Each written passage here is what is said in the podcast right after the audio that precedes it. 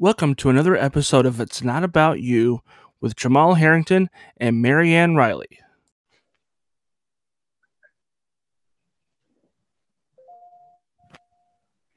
Ladies and gentlemen, welcome to another episode of It's Not About You with Jamal and Marianne. Here's your host, Jamal and Marianne. Thank you, Todd. Good. You know, guys, I'm going to, from the top, right here at the top, I want us to have, we need to elevate our show. Sorry, Tony, just thank you. Welcome aboard. But we need to elevate our show. We need to have an intro theme song. Like, we need to have some music at the intro, have that recording, you know, make it sound, I don't know, somewhat professional. Okay. I like what you're saying, but all of my musical heroes are dead. So I'm pretty sure it's going to cost us a lot of money to use their, we can't go with some just some bars or something. No, I agree with you. I do like a little bit of music. I mean, it almost sounds like this. It's funny because it almost sounds, we've been doing this for a long time now, so it's as if we, like, oh, is this like our third show? You know what I'm saying? Like, I know, right? Like, what's going on? Like, you're right. You know, and thank you for bringing it. You know, usually we have a staff meeting where we talk about things that make, but way to put our business out there like that for, the fans. You know what, though? I actually, the reason why I thought that was the perfect time to do it for that purpose right there, to be able to have some fan input. Tony, you're a professional. What do you think? Do you think our show needs an intro? You came to the right guy. I happen to be a big fan, if not a little bit of a maestro when it comes to 80s TV theme songs. So, when I looked at the two of you, the first thing that came to me was Family Ties. Oh, I actually, okay. We've been together for 1,000,000 years. I like the Charles in Charge theme song, but I wish I wanted to take the word Charles and put Jamal and replace that. That would be perfect. That's perfect for your ego, too. Yeah, Marianne's opening theme for her show, if she had an 80s TV show, would be The A-Team. Yes, that is true. Marianne.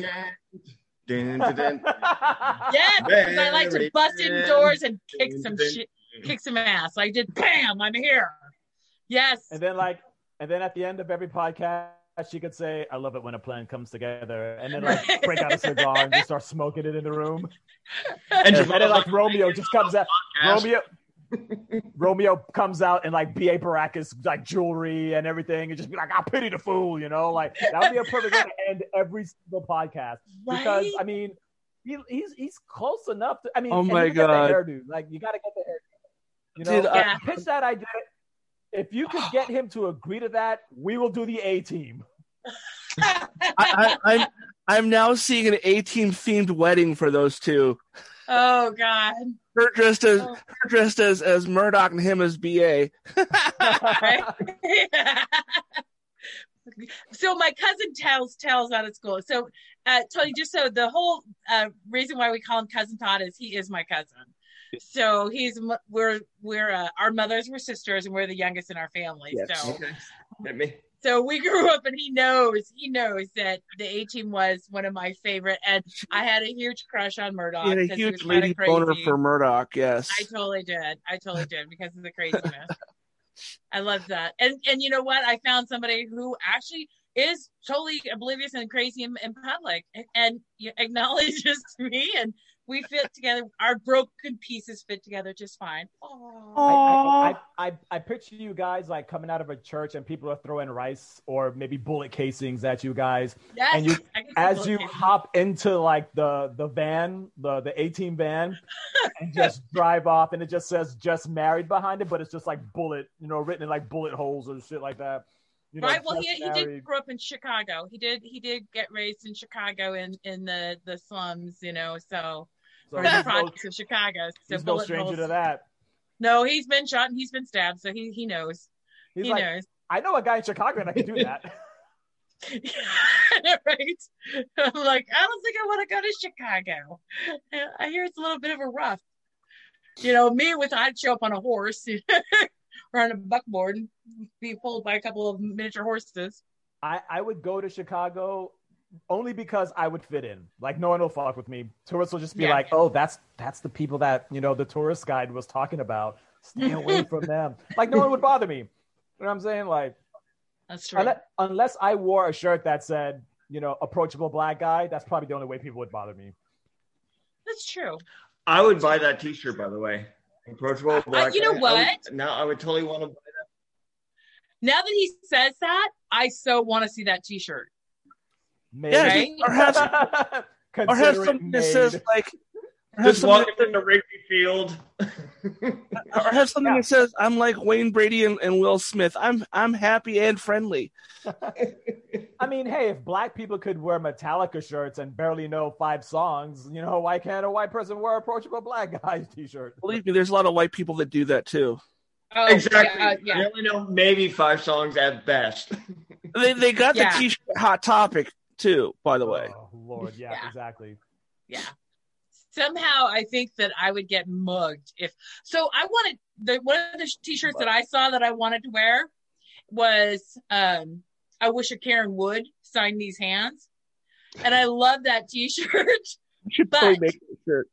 But I realized I could only wear that t-shirt if I was with Romeo. If I'm not with my fiance, then I could wear that t-shirt. Because otherwise, they just see that as some white woman trying to appropriate, and they want to beat my ass. Yeah. But then you got your black guy passport, which is Romeo, and Romeo's like, "Oh, I approve this message." Right? Exactly. Yeah. See, Ashley, I do tell people, like, look, I have a black man, and I'm not afraid to use him. Come on, honey. Romeo could wear a shirt pointed to you that says, "I approve this message." If someone comes at you, you're like, "Hey, miss, you can't do that." And you're like, "Hey, what, look at this." I'm like, I picture like a black chick yelling at Marianne, and Marianne is like just sternly looking at her, like, "Oh, you, hey, I'm almost as black as you. I'm Irish," you know. And then Romeo comes out the bathroom, puts his arms around her, like, "Is there a problem here?" Yeah. Well, if you think about it, Irish people are like the flip side of that coin, right? I mean, yeah, we are. We're almost too white. We're transparent almost. Yeah, we glow in the dark. So if you've ever seen the movie The Commitments, and I'm half Irish myself, so yes. It talks about how the Irish are the blacks of Europe. Oh yeah, we are. Yeah. I was just listening to George Carlin's special, and he was like, you know, he was talking about like racial pride. He was like, you know. He was like, why should I be prideful because of an accident? He was like, being Irish is not. He was like, being Irish is a genetic defect. You know, it's like there's no pride there. You know, it's like, you know, I was like, you know, being Irish is just, you know, a subject of an accidental birth. You know, and it was just going on about it. It was so funny. But you know, but I love Irish people. I love drinking with Irish people. Right. I'll tell you what. Speaking of drinking with Irish people. Justin Hayes and I was supposed to be the designated driver. Justin Hayes, and there was another comic, Jimmy, I'll just call him Jimmy. I can't remember. His last name escapes me right now. We all went out, and I was going to be the designated driver. I still could have been after the shot of Jameson that Justin bought me. But it was the next 3 drinks that everybody else in the bar was buying me because I was the designated driver, so they had to make sure that I was taken care of. To which I ended up calling my son, my youngest son. I was like, you know, it's a good time when the designated driver has to call in a relief driver, is what I'm saying. And I called my son, and I was like, I need you to come pick us up. And he's like, aren't you the designated driver?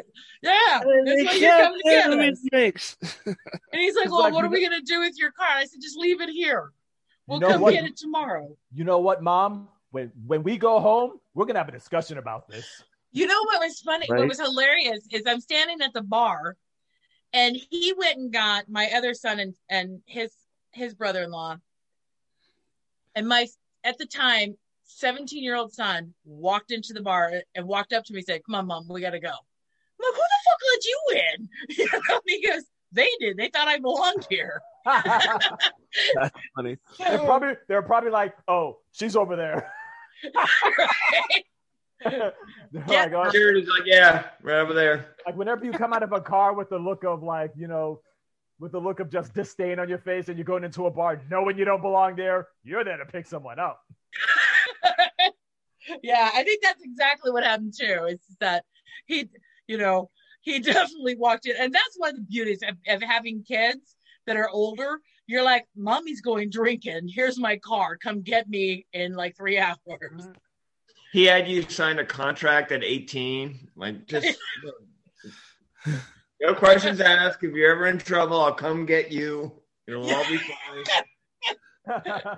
Yeah, that reverse one. So, oh my God. Do you have any kids, Tony? No kids. Never been married. I know, we're gonna get deep and personal. No, it's cool. There's boundaries. What the fuck are boundaries? No kids. Never been married. 47. I kind of decided around 29 or late 20s, early 30s that I wasn't gonna have kids. And you look so fucking happy. I envy you. You look at you. You look at peace. You're just like, you're not even like something could like fall over in the house, and you're just like, it's not even a kid I have to worry about. It's probably my cat or something like that. I mean, I'm 2 years older than you, Tony, and I'm upset that you have more hair than me. Not facially. But same situation. You don't have kids, and you weren't married either. Yeah. And... Well, I'm also just in the last couple of years starting to go gray, but you have more hair, so that's not okay. Look, I don't know if you can tell from the lighting. I hope not, that I need to get together with my girl Shani and get my hair did, but I have a lot of white, and I'm hoping that the lighting here kind of gives me a halo look in the back, so you can't see it. You kind of have this Jessica Rabbit thing going on right now, right? I kind of like the lighting in here. I mean, it's fun. No, it's weird. Well, no, I was like, hey, how come I don't have a makeup crew on my side? No, right? Like, what the fuck? Like, I get this soft yellow light behind me that's kind of like highlighting. Where did that come from? I know, right? Like, I just picture a hand like coming like into the frame, just like combing a part of your hair. Just, like, your makeup crew would be just one person with a giant like pillow of makeup, and just smack you in the face with it. Bop. Perfect. Someone comes in with this so we can look like we're sweating. Blood, sweat, and tears for what I do. That's not sweat. That's Aquanet. Right? Oh my gosh. So I wanted to kind of talk about where we're at. So Tony, you're located currently, you're in LA right now? Yes. North Hollywood. What is the lockdown situation for you? I always like talking to people in other states and other cities because I kind of find out where you guys are at with that. It's twofold for me. On one hand, I'll tell you a little bit of news. I did my first actual audience show last night. Oh, how was it? Oh, congrats. Yeah, parking lot, 2 dozen people, good times. It was just great. Obviously, rust. All the Zoom shows in the world can't, and all the practicing and what have you, can't take that off right away. On the personal side, to make up for money, I've been doing stuff like DoorDash and Postmates. So work's been good. Yeah. It's, if anything, I think I mentioned this the last time I was on talking with Jamal. It's a nice distraction. It's just something to do other than be in my studio apartment, questioning every life choice I have ever made. I could not even imagine. To me, so I'm engaged. My fiance works as a casino dealer. Congratulations. Thank you. I found somebody who is as crazy as I am. Like I said, look, I'm getting married. Hell has frozen over. Who knew? I never thought I would ever say those words without choking. But I was single for 7 years. He's got to be good because I really liked being single. I really enjoyed being single. I loved being single. I could so it had that. Right? I loved being single. So it had to be somebody really spectacular to get me off that market. But so it's crazy because he's not worked like 3 weeks since the whole shutdown. He works in a card room. He doesn't work in a casino. He works in a private kind of card room. And so in Washington, when they shut down in March, they shut him down, and then they opened in July for 3 weeks and shut right back down again when COVID started spiking up again. So he hasn't worked this entire time. And honestly, I don't know how he keeps his sanity. I mean, there's only so much movies and TV you can watch before you start getting a little bit stir crazy. And I mean, God bless you guys for half the ones who are, you know, like you say, working. I haven't stopped working this whole time. Thank God, because although COVID impacts me a lot in what I do for my job, I'm still able to leave my house every day and come home every day. Even so, for me, I'm looking forward to coming home and just being at home. And because we have like casinos are open right now, we were able to escape.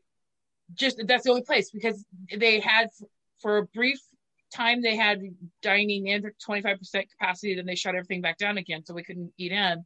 If we wanted to have a meal together where we sat down, we either sat in the truck and ate, or we'd go to the casino. We could actually sit down at a restaurant at the casino. So they just, as of Monday, reopened up parts of our state for up to 25% capacity. So last night, as kind of as, you know, and I tell my fiance, we call him my house hubby. He's my house bitch. And because I came home from work one day and I was like, look, if I'm coming home, you've been sitting home all day long doing nothing. I expect there to be a hot meal waiting for me on that table when I walk in this door. You understand me, house bitch? To which he responded, he went, I have a title. I don't need you on level 7 of World of Warcraft. I need a loaf and a side dish and possibly a salad. Yes. So in turn, he calls me sugar mama. So it all balances out. Right. And so my joke is all the time that I tell him, I'm like, here, go buy something pretty so you look good for mama. You know, and mama's going to dress up. Mama's going to take you someplace nice, baby. So for opening of, to which he loves that. I mean, he does. He totally plays into it. And I'm like, I don't want you to feel like I just throw money at you because I can't spend time with you. And you can be like, go ahead, girl, buy my love. That's on sale. Are you kidding? That's ideal. Right? And I'm like, okay, we're good with this then. Okay. But we went last night. If I had a girl just throwing cash at me saying like, hey, you know what? Buy a new tie and a vest. All right. I'll come running back. That sounds. Yeah. Well, you know, you have to understand that my house bitch does laundry. Like wash, dries, folds, and puts away. Yes, ladies, he folds and puts away my laundry. Oh, my God. Right? Yes. Nice. That's next level shit. So that just proves that you both give equally in that relationship. Yeah, we do. No, we do. And that's. Did you tell him the penalties of what would happen if he ran off the plantation?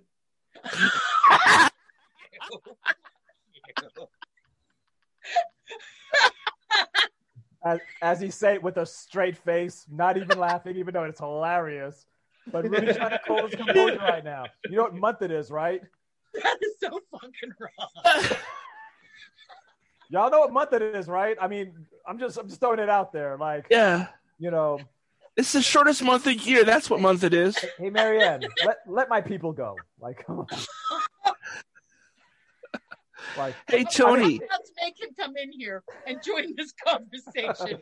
So I'm not totally nice transition. Bring me in. I'm here. Tag me. I was trying to change the topic. I was like, you said that you do like DoorDash and things like that, so I would imagine there's lots of people ordering for, you know, groceries and fast food or whatever. How does that work? I mean, LA is a pretty big place. Do you only work in one part of LA, or do you drive all over the entire town? No, you work in sections wherever you choose to want to work in. It's not. Like, all right, you pick up something in Los Angeles. Now you got to bring it to Salt Lake City. It's nothing that crazy. Well, yeah, no, I drove Uber for a few months, and then typically you only stay within like the county that your city, that's the big city's in. So you're not like driving from like, you know, the southern part of LA to the northern part of LA. You're only staying within that county of, you know, that you were. Uber and Lyft are totally different beasts. That's why I really don't do them. Also because my car is older and has damage. They want something no older than 10 years. Yeah.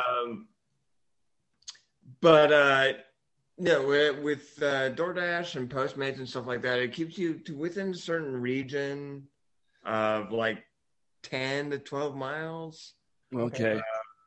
So you're not like going from North Hollywood to like Compton or anything like that, right? You know? Or yeah, I'm going from the Long Beach to Pasadena to Fresno. Yeah. No, nothing like that. I mean, it's a cool side gig. But again, it's also just been mentally healthy. Getting me out of the house, have something to do. Hi, Romeo.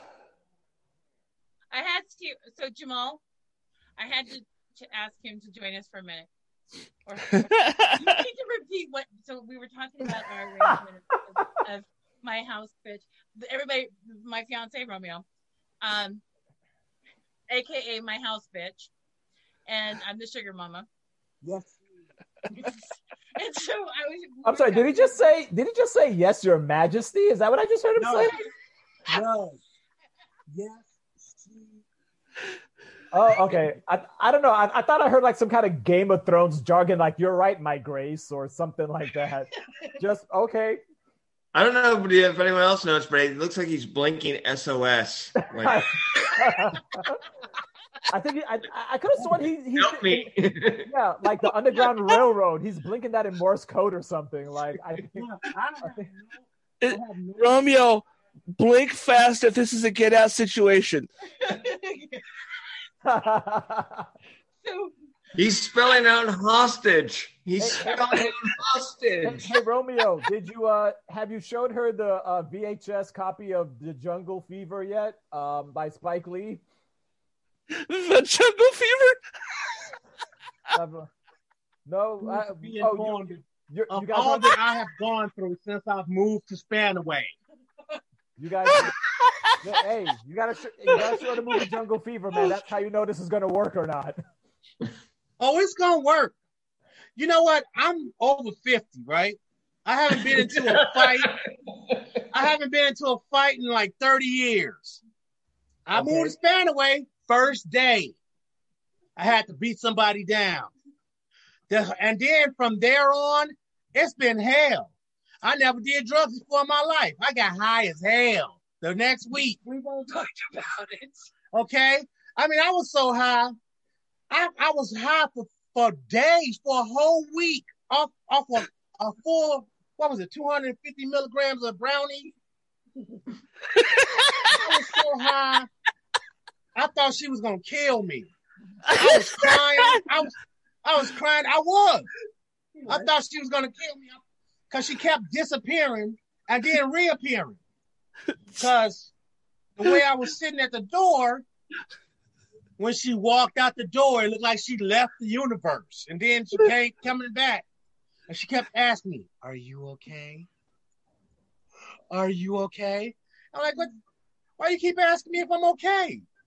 Because she's about to kill you. She doesn't want to kill anybody. I know, right? And see, and I kept thinking, you know, the first thing I kept thinking about, first of all, this is no offense to anybody, but this was my thought. I watched Get Out, and I'm sitting there like, okay, I'm dating a white woman. She brought me to Spanaway with all white people, and they drugged me, and now they're going to eat me. And all I kept thinking about was I'm trapped. I can't move. And everybody kept asking me, "Are you thirsty?" I'm like, "Yes." And they all said water next to me, but they knew I couldn't move. I was in hell for those, 12, 14 hours? They took you to Applebee's. There was like nothing but white people. I understand. I was scared too. I would be scared too. Look, let me correct something. We kept asking him if he was thirsty, and he kept saying no. I was trying to say yes. So, I said yes. They say, "Are you thirsty?" I'm like, "Yes." Dude, how the fuck do you know what you said? Yeah. You were high as fuck, bro. I knew I was thirsty. I knew I was thirsty. Like, and she told me, she goes, every time she said, "Do you want something to drink?" I said no. I'm like, "What do you mean?" I said no. I was thirsty, and I could see the water. It was sitting right on the counter next to me, but I couldn't move. Bro, Marianne, next time this happens, you need to videotape this shit. I'm just going to let you know. You need to record it. I've been high around Marianne's friends, my own comedian friends, and I'll be honest with you. I'm going to be honest with you. There are times where I don't remember shit, and my friends have to replay that. Hey, remember those shrooms you took? I'm like, yo, what happened between 11:15 p.m. and 5:30 today? You know what I'm saying? Well, like, with me, my biggest thing was he couldn't move. I couldn't move. I could move this finger, and that was it. And I was just tapping myself on the chest the whole time, going, "Keep breathing. As long as I keep moving this thing, I keep breathing." That's all I kept thinking about. Okay. But then her son came in, and he rubbed my belly, looked at me, and said, "You're gonna sleep like a baby." And oh, he ain't ever lied, man. Like 27, by the way. I was like, oh, no, I ain't. I stayed up all night. I was fighting sleep with everything I had. Not to fall asleep. Here's the thing, Romeo. See, you said your finger works, so it never occurred to you to get that smartphone and just, dial 911. I couldn't reach nothing. I didn't have a phone. I didn't have a phone. I was laying on the bed, oh my God, and I could not move anything. Oh my God! But I did feel myself getting sick. That's what I said. I looked at her and I started. I looked at her. I said, "Marianne, oh shit! I think I'm gonna be sick." And she went and got a bucket. She went and got a garbage can, and I filled that bitch up. It was like Romeo, welcome to the family. Oh my God, it was like The Exorcist. He went, "Bleh!" And I was like, "Oh, okay." And then he went, "Bleh!" And then, "Oh!" And I'm like, "What the hell? Where is this coming from?" Five times, and I still have this bucket. I'm like, "Oh Jesus, don't do it." Where is that? Yeah, a little garbage can about that big. It was about There's not enough screen room here. But it was a garbage can. Garbage can. I filled that mug up, all the way up. I was like, okay. I got through. What he's saying is dating me is an adventure. Oh, you have no idea. Okay, my son-in-law, he's worried now. He's been questioning my movement. He's like, okay, first of all, he goes, "You've never ever done drugs." He goes, "And you moved to Spanaway." He goes, and you're pretty much a pacifist." He goes, "You move to Spanaway, you get into a fight, you're doing drugs." He goes, "And every time we see you, you get plaid on. What the hell's going on?" I said, "Look, I'm slowly being converted." Fucking white people, yo. Okay, so Jamal, the reason I asked you to come in here, Jamal, I was talking about our arrangement about how you're my house, but you're not in the sugar mom. And Jamal, please repeat what came out of your mouth. I need him to hear this. I'm listening. Okay. Oh, good, because you need to hear this. Did she tell you the penalty of what would happen if you ran off the plantation?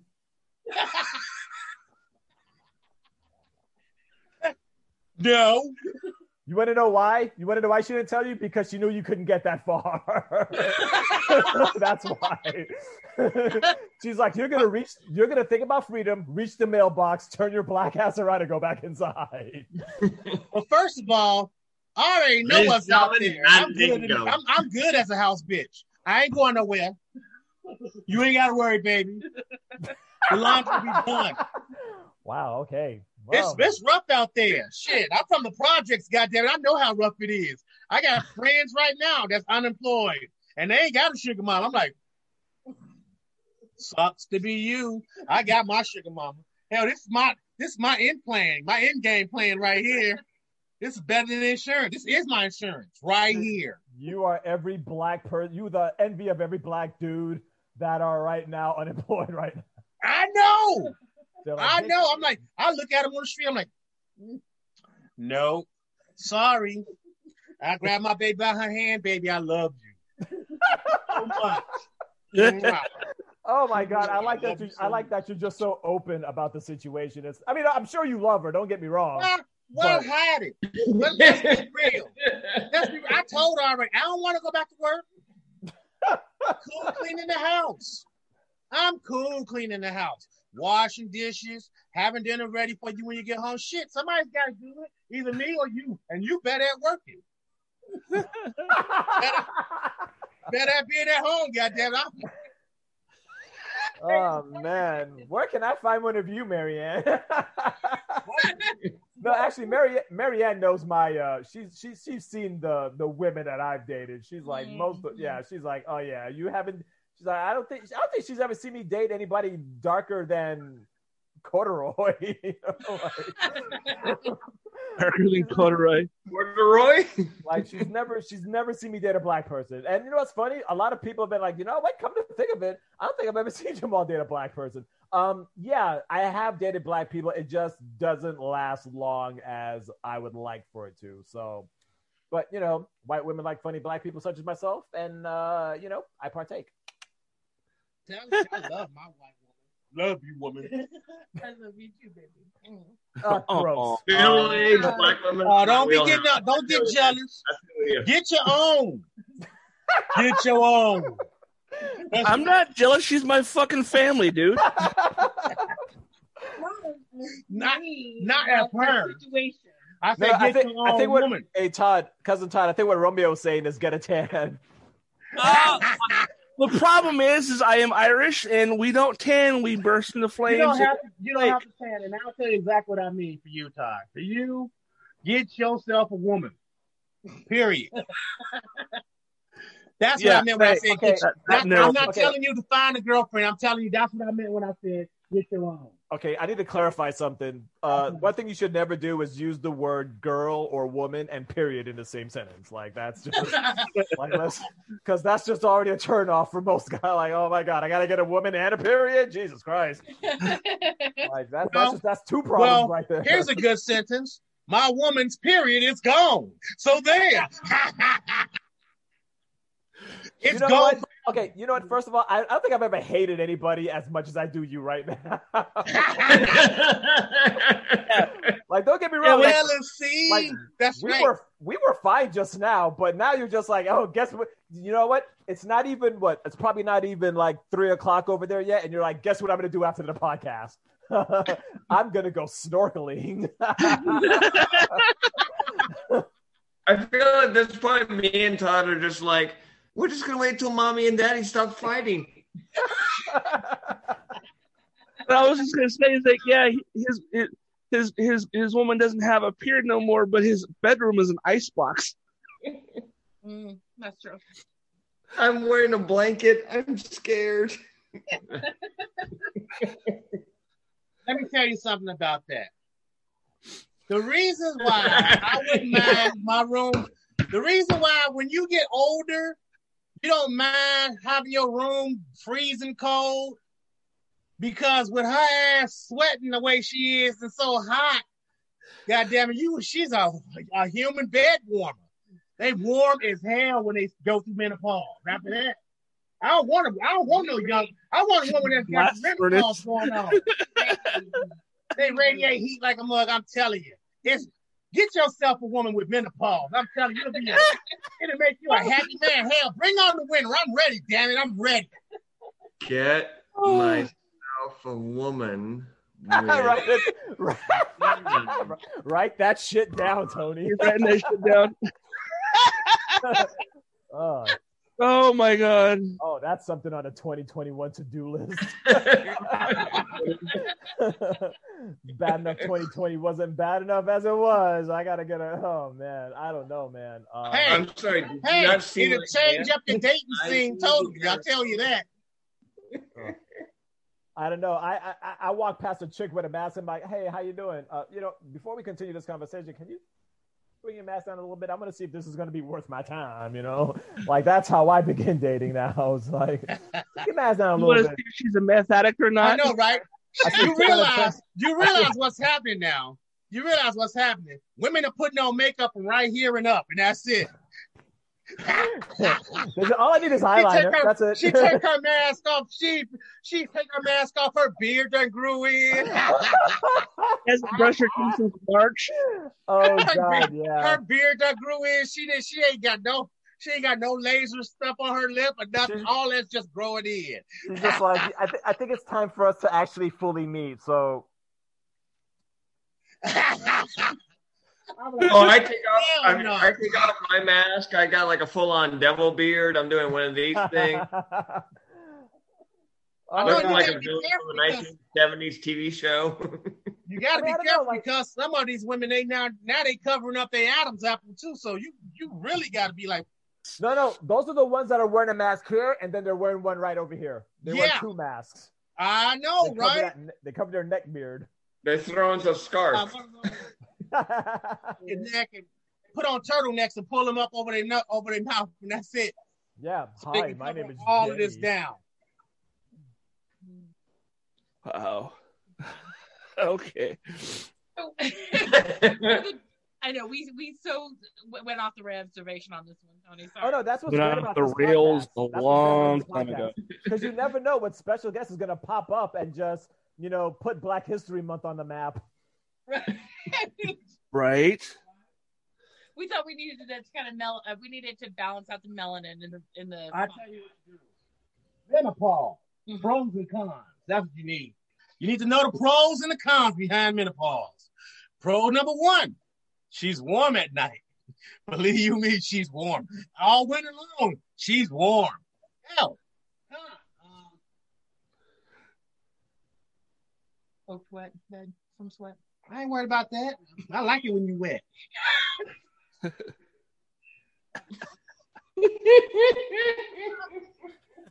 Yes, gonna bring out the pillow. That's your side of the bed. My side's dry.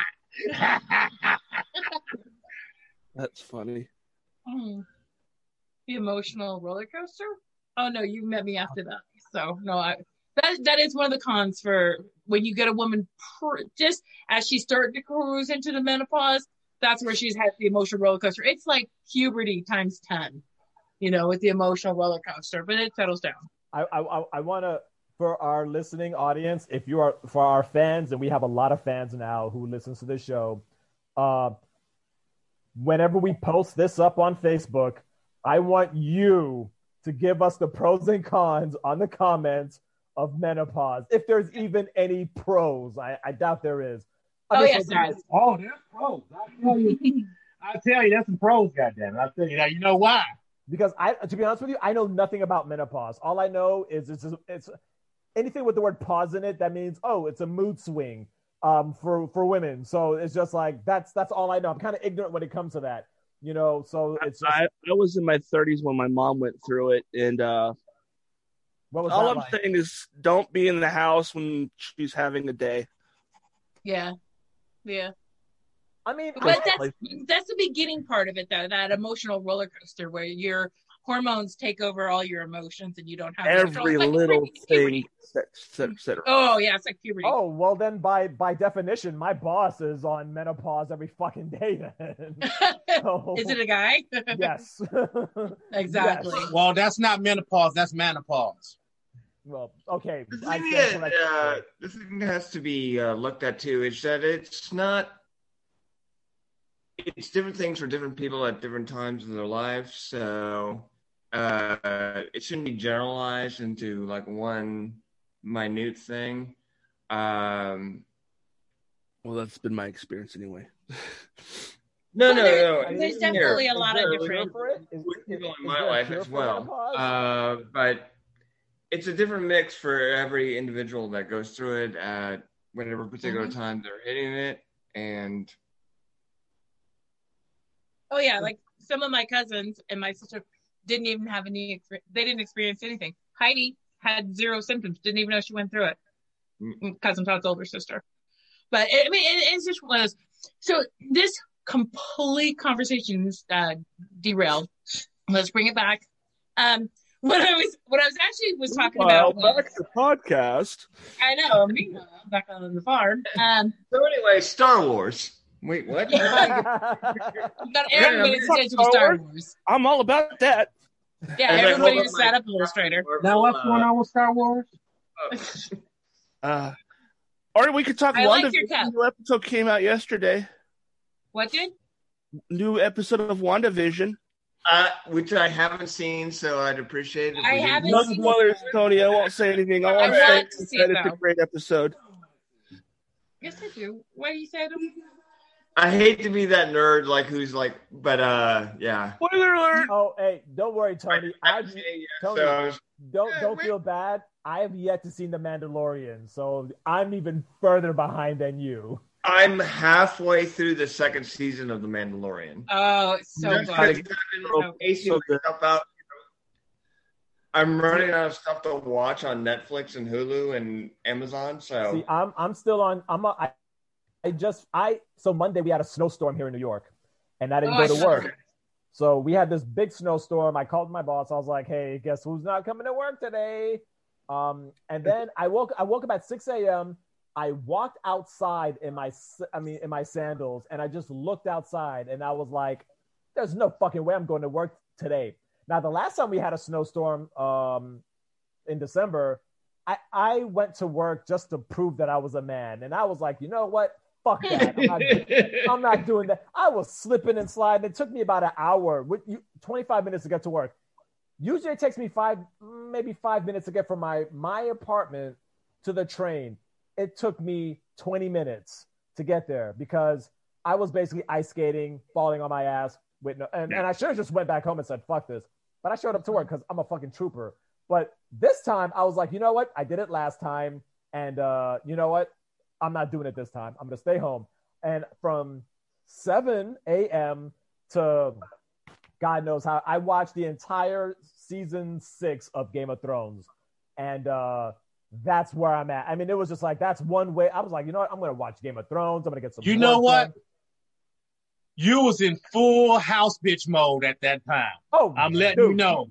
Glass of wine. The entire season of Game of Thrones in that afternoon. That was full house bitch mode, baby. I love you. My niece comes up. My niece actually was over here, and she was like, Uncle, what are you doing? You're going to be late for work. And I'm just like, wait till you become an adult. You're going to enjoy moments like this. She's like, what are you doing? Like, wait, your school isn't, you don't even have school today. What the fuck are you talking about? This is my heaven. Mm-hmm. And she, and here's the sad thing. She comes and she sits right next to me, and I put the show on pause. I'm like, hey, you can't watch this. And she's like, no, mommy lets me watch things like this. I'm like, oh no, she doesn't. Oh, I know my sister. I'm like, no. She lets you watch zombie movies and you can't go to bed till 3 a.m. No. You're not about to watch Game of Thrones and ask me why is she not wearing clothes or why is this thing hanging out? No, I'm not. I don't have time to answer philosophical questions about nudity because I rewind every single nude scene because I'm weird that way. But and that's why it takes me like that long to watch Game of Thrones in the first place because I'm like, is that real? Is that fake? Wow, really? Anyway, he's exhuming in looking for scars. That's exactly what I'm doing. But it's such a great show. I mean, well, you know, it's funny because I was today at work. I was like, I'm just gonna go home after the podcast, probably watch some Game of Thrones season 7, and they're just like, you know that the show's a letdown, right? At the final season. I'm like, yeah, I've already seen like the final 2 episodes of it. And they're just like, oh, so season 7 for you is just going to be a buildup of what you've already seen. I'm like, yeah, it answers a lot of questions. And you know what? I haven't seen people, you know, mad about Game of Thrones since, you know, what, they canceled MASH or something? Like, whatever, you know, like I'm over it. I'll be fine. You know, I've never seen any of Game of Thrones. You would like it. You would like it.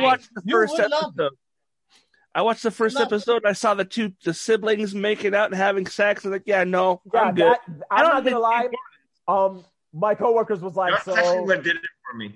That, you know what? And my coworker mentions it to me. He's like, oh, so you're cool about, you know, incest. And I'm like, hey, that's the one thing that I'm not about. Okay. Like, I am not cool about this. And I'm just like, they don't make it like a, I mean, they make it a secret, but they're not like, you know, Lena Headey and the actor that plays the Lannister, Jamie Lannister, and their sister and their brothers and sisters, and I'm just like, yeah, Joffrey had to go. I'm sorry, like he had to die. And I'm sorry if I'm calling you for that, but the thing about that motherfucker had to go. Yeah, the thing about that, the thing that I liked about that was because they were brother and sister. That was an actual thing that they really believed in, you know, keeping things in a royal family. You know, that aspect of it. They would seriously. That was the thing. It was like, oh, you know, they're going to keep it in the family and it's royal. They want to have a pure royal line and all that. Nothing. My thought process, as I watch these scenes with Jamie Lannister and the character, I think every time I see them together, this is the thought that goes through my head, and I'm drinking while doing this. I consider myself a handsome young man. I consider my brother a handsome young man. I consider my sister a very beautiful woman. Right. But not once have I ever thought I know, right? Love to my sister. Like, don't get me wrong. Like, that's how much I hate my sister. Okay, love my sister to death, but I hate her that much. I would never. I know. Yes. The thing I love about Game of Thrones, the one thing that I really love about Game of Thrones is you cannot fall in love with a character. You better not start liking a character in Game of Thrones. It's like it's almost like watching 24. You can't fall in love with anybody. Yeah, because they're freaking gone. It's like it's like their cast line was like, look, dude, you better be here on time. No ass show up late. But I'm the star. Oh, for real? Okay. And the next scene, you get killed. You know? Yeah. And it's, Jack Bauer that does it, and he's your friend. Yeah, it's like every single character that you start liking. As soon as you start liking, like, oh man, he's badass. He's what the hell? You know, dude, oh man, she is bad. Oh my god, what happened to her? It's like as soon as you start liking somebody, they're ex. Oh yeah, like you getting. I think what happens is. They each one of them start asking for more money. That was a great scene, wasn't it? Yeah, I got a lot of fans. Yeah, you know what? You should start paying me more money. Yeah, let's see what happens in the next scene. I'd be like, excuse me, writers, we need to cut another one. Yeah, not working out. Yep. Yeah, this second thing is up, and you need to get rid of him. We gonna make my nephew the prince next week. Yeah, let him get in there.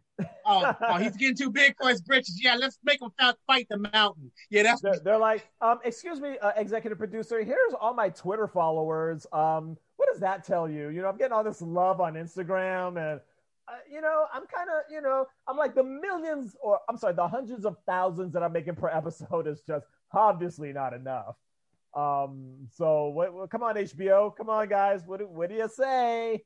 Yeah, you're headed on a fucking spike the next season. But on the upscale, you saw my man the midget. What's his name? Peter Dinklage. Yes, Peter Dinklage was like Peter Dinklage saw what was happening to everybody. He was like, "Shit, I'm not asking for more money." He was like, he made it through the whole season. No, Peter Dinklage had a better chance of asking for more height than a raise. Yes, like he asked for a raise, but what he meant for was, inches, not more pay. He's like, "Can I get a raise now? Let me clarify. I would like." 6 inches, can I get like some clogs or something? Like some, give me some Doc Martens with like, can I get them with Tom Cruise's shoes? Yeah. Like I could picture Peter Dinklage like walking in the executive, hey, I would like to have a raise. And they're just, and they have like the finger on the button with the trap door he's standing under. He's like, whoa, hold on. Let me clarify. I mean, stand on, yeah. We got Danny DeVito on line 2. So whatever you want to say, first player, yeah. They're like, yeah, Danny DeVito has been expressing interest. He thinks your acting is a little lacking, Mr. Dinklage. We will replace your ass quicker than we will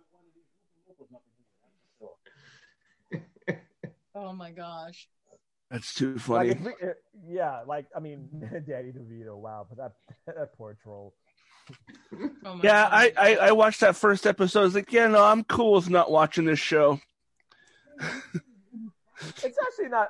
I mean, again, you know, to me, it's not bad. You know, a lot of people are like, oh, you know, it's great up to a certain point. But I'm like, you know what? Every show is great up to a certain point. You know what I'm saying? I mean, yeah. That's the thing. I get recommendations for shows all the time, and I'm like, yeah, I tried watching that show a while back. No, I'm not watching it again. People are always people stop suggesting Firefly because I just told them no, never watching Firefly again. If I wanted to watch a cool space western, I'll rewatch The Mandalorian. Tony, are you a brown coat? Firefly. I'm gonna have to take a second. No.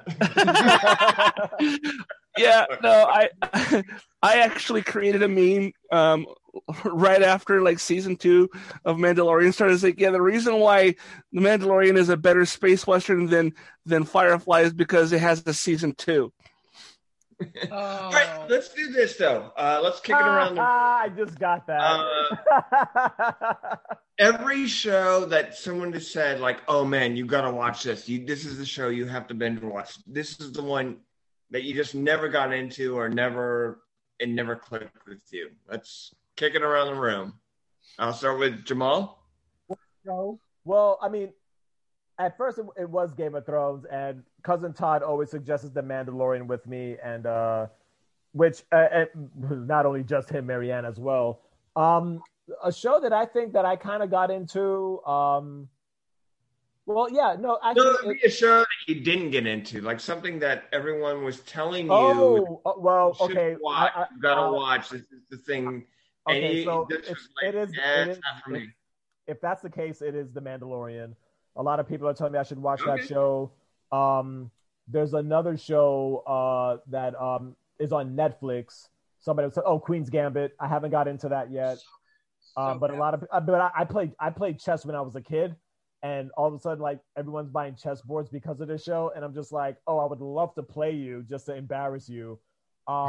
But yeah, I've been playing chess for years, me and my brother. So it's like, you know, and I play on my phone sometimes with the Queen's Gambit, The Mandalorian, and those are the two main ones. Like, oh, The Crown. You know, a friend of mine suggested The Crown to me. I haven't watched that yet, but the way that she tells me it plays out, it sounds very interesting. So those are probably the shows that I'm going to watch next after I binge watch the majority of the shows that are on my Netflix queue. Gotcha. All right, Todd. As far as shows that I tried to watch and just couldn't, I mean, I've already mentioned two, so Firefly and Game of Thrones, or as I like to call it, Boobs and Dragons. But what else? What else do people try to get me into? Probably Buffy. I tried many times, and maybe it's a Joss Whedon thing. I don't like any of his shows, and I lost Tony. Yeah, I'm sorry, man. You know. I'll say this: Joss did amazing with Avengers, and I gotta go. Click. And don't get me wrong, I enjoyed the original Buffy movie. The TV show, however, was it at the time when it came out? Maybe I should try rewatching it again. I haven't watched it for well over 15 years. But when I tried watching it, it felt like I was watching like just a standard teen drama with vampires. So it was like if you took Dawson's Creek and put fangs on everybody. Oh, I was waiting for someone to make a Dawson's Creek reference. Okay, to each your own. To each your own. I'm not judging. And you know what? I recently in March I rewatched Smallville, and I thought the same thing with Smallville. Like it's Dawson's Creek with Clark Kent. It was like, okay, it's an Alien of the Week show where every week is a new bad guy who has special powers and Clark has to stop them or blah blah blah blah blah. And that's what I thought it was back when it was first on TV 20 years ago. So I started watching it back in March or April. And I watched all the way through to the end of, I think, season 6, because I actually did watch it when it was on TV from season 7 till it ended, I think, in season 10, 11, whatever it was. So, yeah. Nice. Smallville is awesome. That was a series that I was disappointed with the final, because it was the way they ended.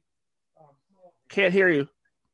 The way that they ended Smallville, he came out, and that was it. It was over. You know? The very last episode, he flew up in the air, and that was it. It was like, what happened? He didn't, go to, he didn't, It was on a mic or something? Because it sounds very muffled. Yeah, the sound is a little shaky. I wasn't sure if it was just me. I don't know. I think it's probably. Oh, you sound fantastic, but I mean.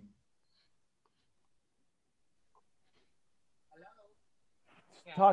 Talk into your microphone. Put it up to your face. Apparently, your microphone is racist. It only listens. See, it likes Marianne. That wasn't me. That wasn't me this time. It likes me though, right? Oh yeah. It loves the fuck out of you, Mary. I'm telling you, it don't like me. And he's loud. He is loud. That's probably it. Maybe he's being too loud, and it's canceling him out because it's too loud. Okay, black voices matter. At this point, I'm just reading your lips, and I'm surprised you can't even see those. No. But no, it's like the way that. I could see his teeth. Put Romeo in the chat room. No, I could see the way that his teeth is like functioning. I can like understand stuff. So want to read his lips here?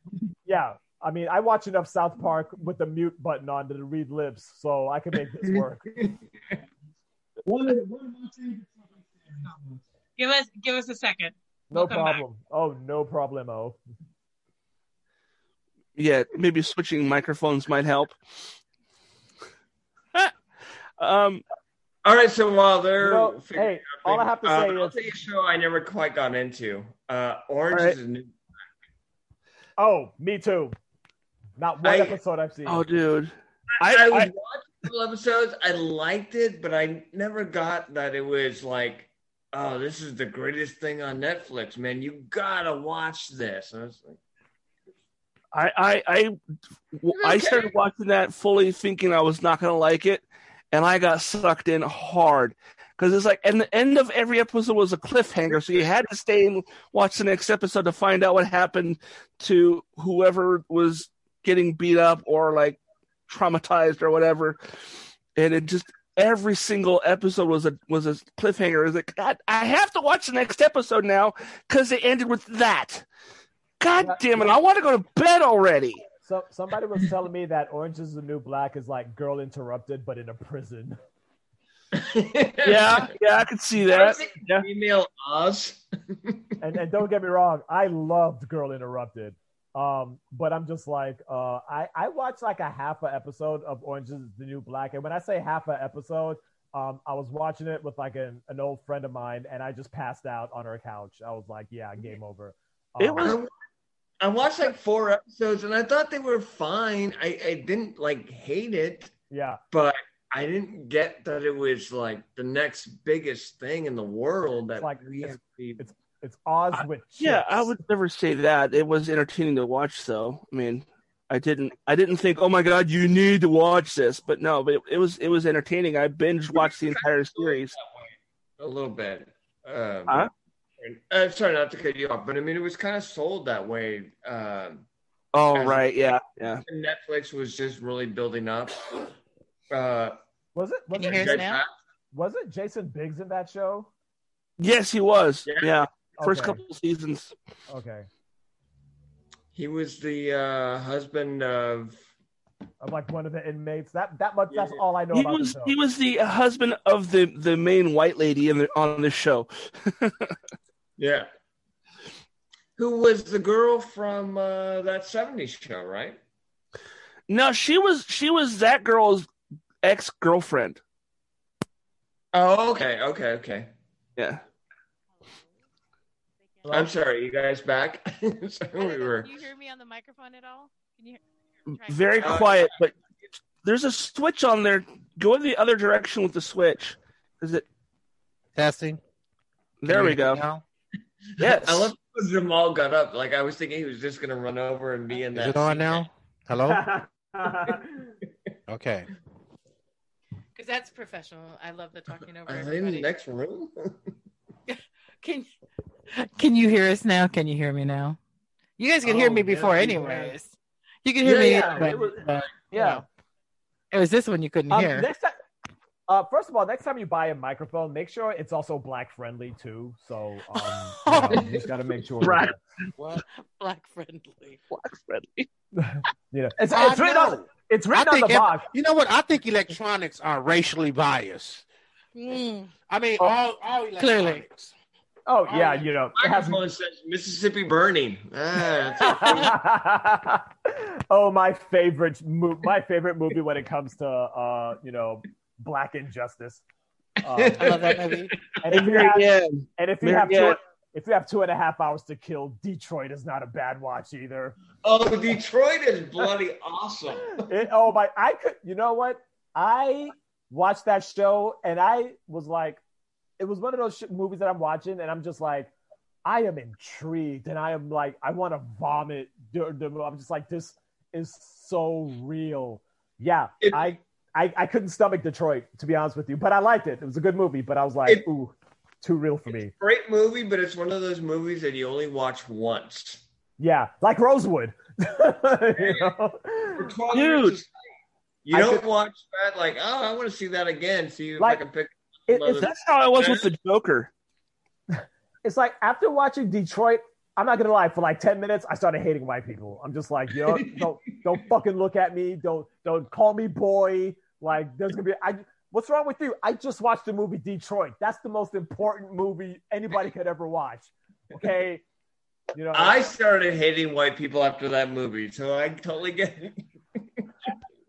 Like I don't know. Don't get me wrong, I'm over it now. I'm over it now. I like white people, but I'm just saying, like, that movie was just like, how dare you? Like, I just wanted to punch the screen a bunch of times. It's a good thing me and Marianne are not white. We're Irish. We're transparent. We're transparent. And again, I'm half Irish, so we're. Hey, look, you don't have to validate for me. Like, don't get me wrong. I like you guys. Like, don't get me wrong. I'm not like, oh, I watched Detroit, and now I'm thinking about punching Tony D'Amico in the face. Like, no, that's not. You know, that's never that kid in Detroit who's also in The Millers, and he's a brilliant actor. Oh, he was brilliant. I don't know if he was acting or if he was just got it. No, I don't need to rehearse. Got it. Oh, hate black people. You're the one. I'm racist. I got this. He's like, oh no, I don't acting coach. No, I don't need an acting coach. No, we're good. Let's just. Where's the camera at? Okay, right here. Yeah, that's it. You know, is there no camera? I don't care. I got this. He's like, hey guys, I hope you don't mind that I stay in character for like the 6 months I'm filming this movie. You know, hey, Marianne. Next time we meet up, I should hand this to you. Yeah, you can hand me something that I can actually use so that I elevate my game. It'll sound better with this. Yeah, this is but Tony. This is the gadget I was using when we were doing the podcast from her house. I was about to explain that. It's a USB interface that allows you to plug in a microphone, a standard like XLR mic into your computer. The thing is the cable is stuck on the thing. You can't pull the cable out. The release for the cable is broken off, so the cable doesn't come off anymore. But it still works. Having all kinds of fun technical difficulties. No, you sound fine, Marianne. It's not, you're not, terrible. You sound great. You can also play with the settings in Zoom for the audio too. That might help. Yeah, make it more black guy friendly. Yeah, there's probably like somewhere. Where do I find that setting? Black guy friendly. Oh, there it is, the black guy friendly setting. Just you have to click on that. Yeah. Oh, it's that other button. Here's the button. Yeah. Giancarlo Esposito. Here, if you want to. Okay, we're gonna try another mic and see if you guys can hear. Can you still hear me? I can. Yeah, we can hear you. How about okay? Hey, Romeo, say something. Yeah. What the fuck was that? Yeah. It sounded like Barry White. Sounds like Barry White came out of his grave or something. Oh yeah, you know what I'm saying? Are you fucking serious? That is your wait. Is that a setting? No. Yes, it's a button on my gear. I can. Shit! Check. I'm like, yo. I mean, I was only joking about the black eye setting thing, but now it's like really. Oh yeah, you know what I'm saying? Todd has a button. Romeo just has a voice. Yeah, I mean, I'm not gonna lie. I can see why Marianne loves you now, but and then I can do this. I'm afraid to talk now. It's an effects button that I have on this thing that I have. Yeah. Okay. Now that we're not being distracted again. Okay. Come back in. Oh my gosh. So I'm trying to think of other shows that people are trying to tell me to watch. Someone tried to get me to watch Outlander, but every time I started watching it, I'd fall asleep. Gosh, you know, it's weird because every time I try to tell people to I suggest the show, it's almost like I've always suggested a show to watch. One of my favorite shows, probably of all time, outside of 24, is The Wire. HBO's The Wire. Okay. Every time I tell people what the show is about, people are like, "Oh, it's like Breaking Bad." I'm like, "No, it's nothing like Breaking Bad. Like it's not even like Power. It's those are the two shows people tell me like, "Oh, The Wire is like the no, it's not." First of all, Power is a shitty show. If you're a black person and you're hearing me and you're, oh my God, 50 Cent's Power is amazing. It is the worst show I've ever seen in my life. And I'll tell you why. I live in New York. I know tons of drug dealer friends. I could throw a rock outside my apartment, hit 5 before it hits the ground, it hits another 25. Nobody goes through that shit. That 3 dudes named DeAndre. Okay. Right. First of all, that show is shit. It is shit. The first season, okay. The second season, okay, I'm on board. Anything past the third season and past that, I'm sorry, I don't get it. I don't get the show. It's awful. The writing is terrible. Breaking Bad. I think Breaking Bad's a good show. It's not The Wire, but if I had to choose between Power... It's not The Wire. Yeah. If I had to choose between Breaking Bad and Power, Breaking Bad wins hands down. Okay? It wins hands down because the acting is better. There's a better storyline. There's way better characters in Breaking Bad. And and on top of that, Bryan Cranston coming off of Malcolm in the Middle to this, I'm like, you know what? That's enough for me. You went from playing a fucking brain dead dad to like this fucking, you know, erratic meth maker. Points. I'm like, dude, talk about you. Points, exactly. You're the man. You're the fucking man. Now, I've never seen any of them. Okay, that's one you've got to see. I will say this, Tony. This is one of those ones people tell me I should watch all the time. Never seen a single episode. A Breaking Bad? No. I will say this. Now, here's the thing. Take it from me. Now, at first, I'm thinking like, okay, I'm gonna give it a chance. I watched Breaking Bad with my brother, and he's like, "Oh yeah, it's a really good show." And he has a pretty good I mean, he introduced me to The Wire, and I'm like, "Wow, you can't get any." Dude, we grew up in the hood. You can't get any better than The Wire. Dude, I can tell you right now, I had no interest whatsoever watching Breaking Bad because I lived in a house where drug dealers were. Okay, my brothers were dealing drugs out of my grandmother's home. and making mad. I don't have any interest in watching that show whatsoever. Because for never you, gonna watch it. Because for you, it's just a review. That's all it is. I don't need to see that again. I've lived it. Just like for The Wire, for me, The Wire is just like, oh, it's a review for me. You know what I'm saying? It's like, and I've watched The Wire probably like 5 times. I watch it every year, you know, and I always pick up new things on it. But it's one of the greatest dramas.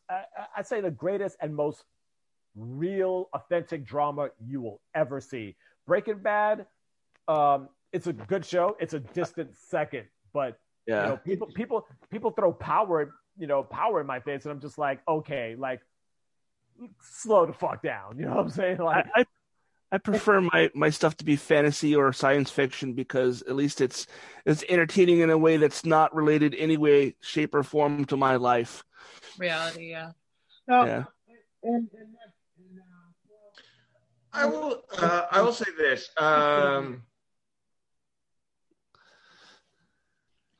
Wire is a great show. It's a really great show. It's a great show in the era of when cable shows became great shows. Now we're kind of dealing with a totally different era where with streaming, you never know what you're going to catch on any given moment. Right.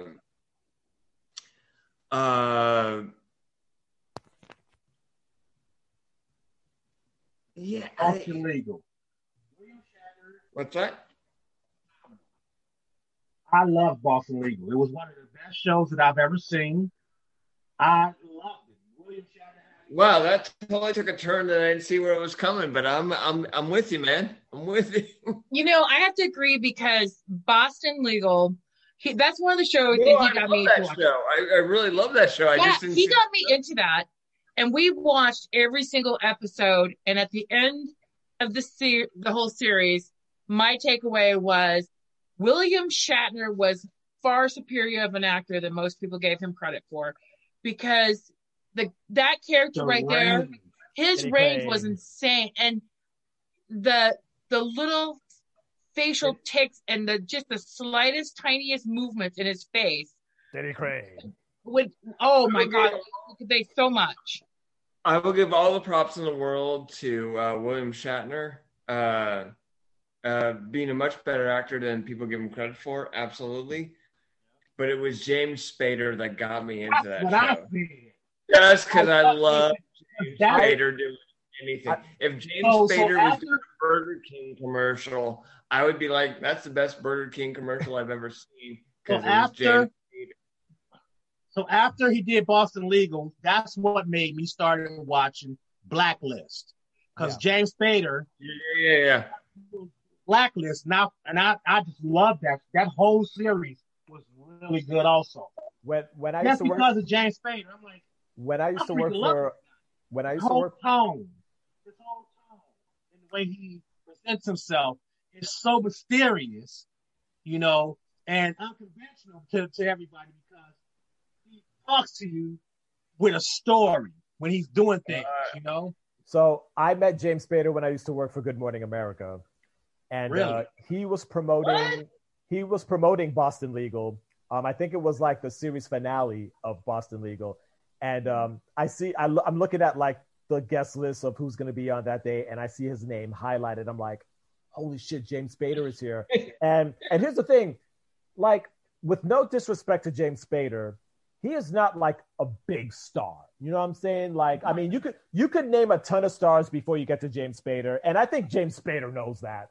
But the thing is, like, James Spader. No, exactly. James Spader walked into the green room, and I remember he just walks in. He's got like this fedora hat on, his glasses, and I just happened to walk in. I kind of like went around him to grab a bagel, and I turned around to leave, and there he is standing there. Nobody notices him. He just stands there and he's looking around, and I'm like, oh shit, is he looking for me? Because I prepped his dressing room. So I walk over to him and I'm like, James, Mr. Spader? And he looks down and he's like, hey, how you doing? And I'm like, I'm doing fine. I'm like, can I show you to your dressing room? He's like, no. He's like, I'm just, you know, I just got off of a flight. I'm just trying to you know, remember what it's like to be like, you know, I'm just trying to, I'm like, oh, am I in your way of like you absorbing the moment? He's like, that's exactly what I'm doing. I'm trying to absorb the moment. And I'm like, okay, there's bagels over there. Like there's bagels and coffee. And if you want to absorb the moment by this great Times Square, you know, view that we have, but he was such like, and he's like, oh, are you one of the producers? I'm like, no, I just like prep the dressing rooms and like, I'm here and, you know, if you need me or whatever. And he was just like, okay, that's great. He's like, you know, it's nice to meet people, you know? And I'm like, dude, huge fan of all of your movies.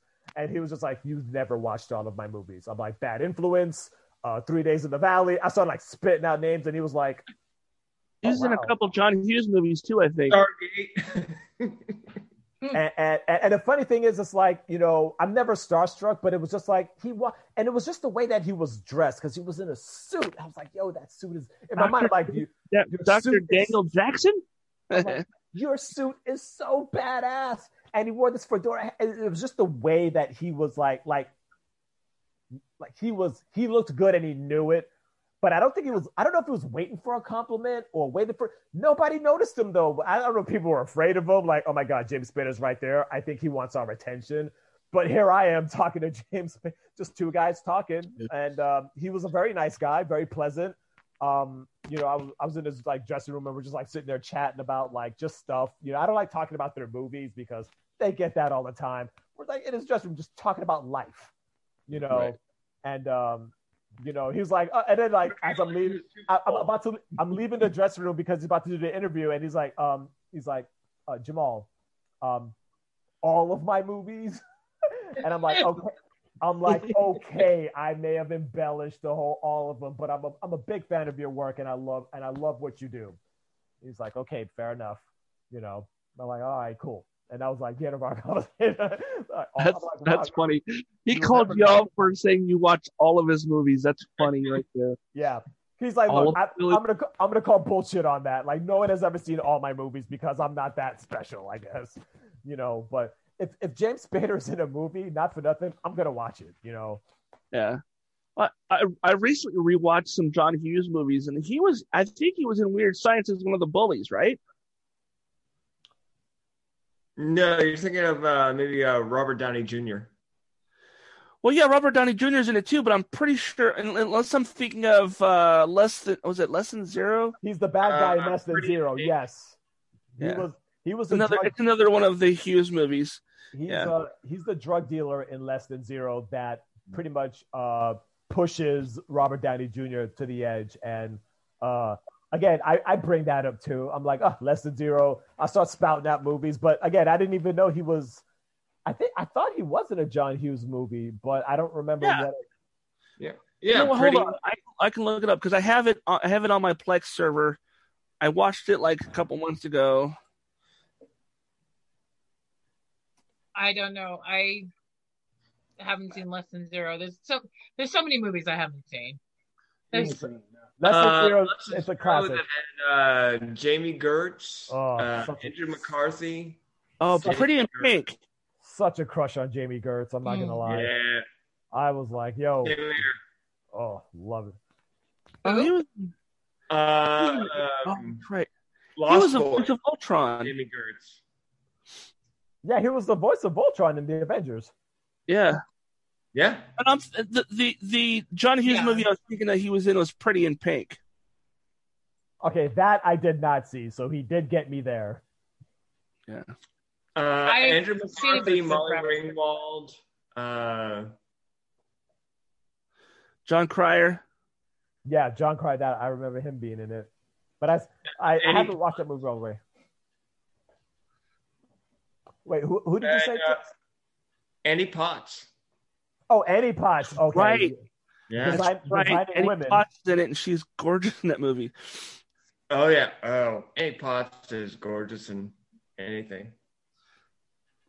She's still. I mean, relatively speaking, she's what in her 60s or 70s now.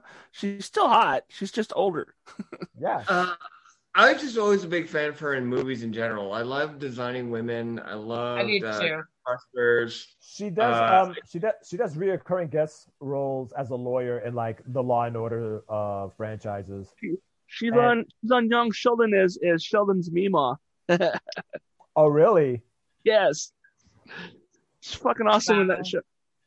Really? Yeah, I've never seen that show yet. I like it when like women age gracefully. Like I'm just like I like, you know, there's some women that like Rosie Perez and Sally Field. I look at them and I'm like, I would throw a fuck in each of them.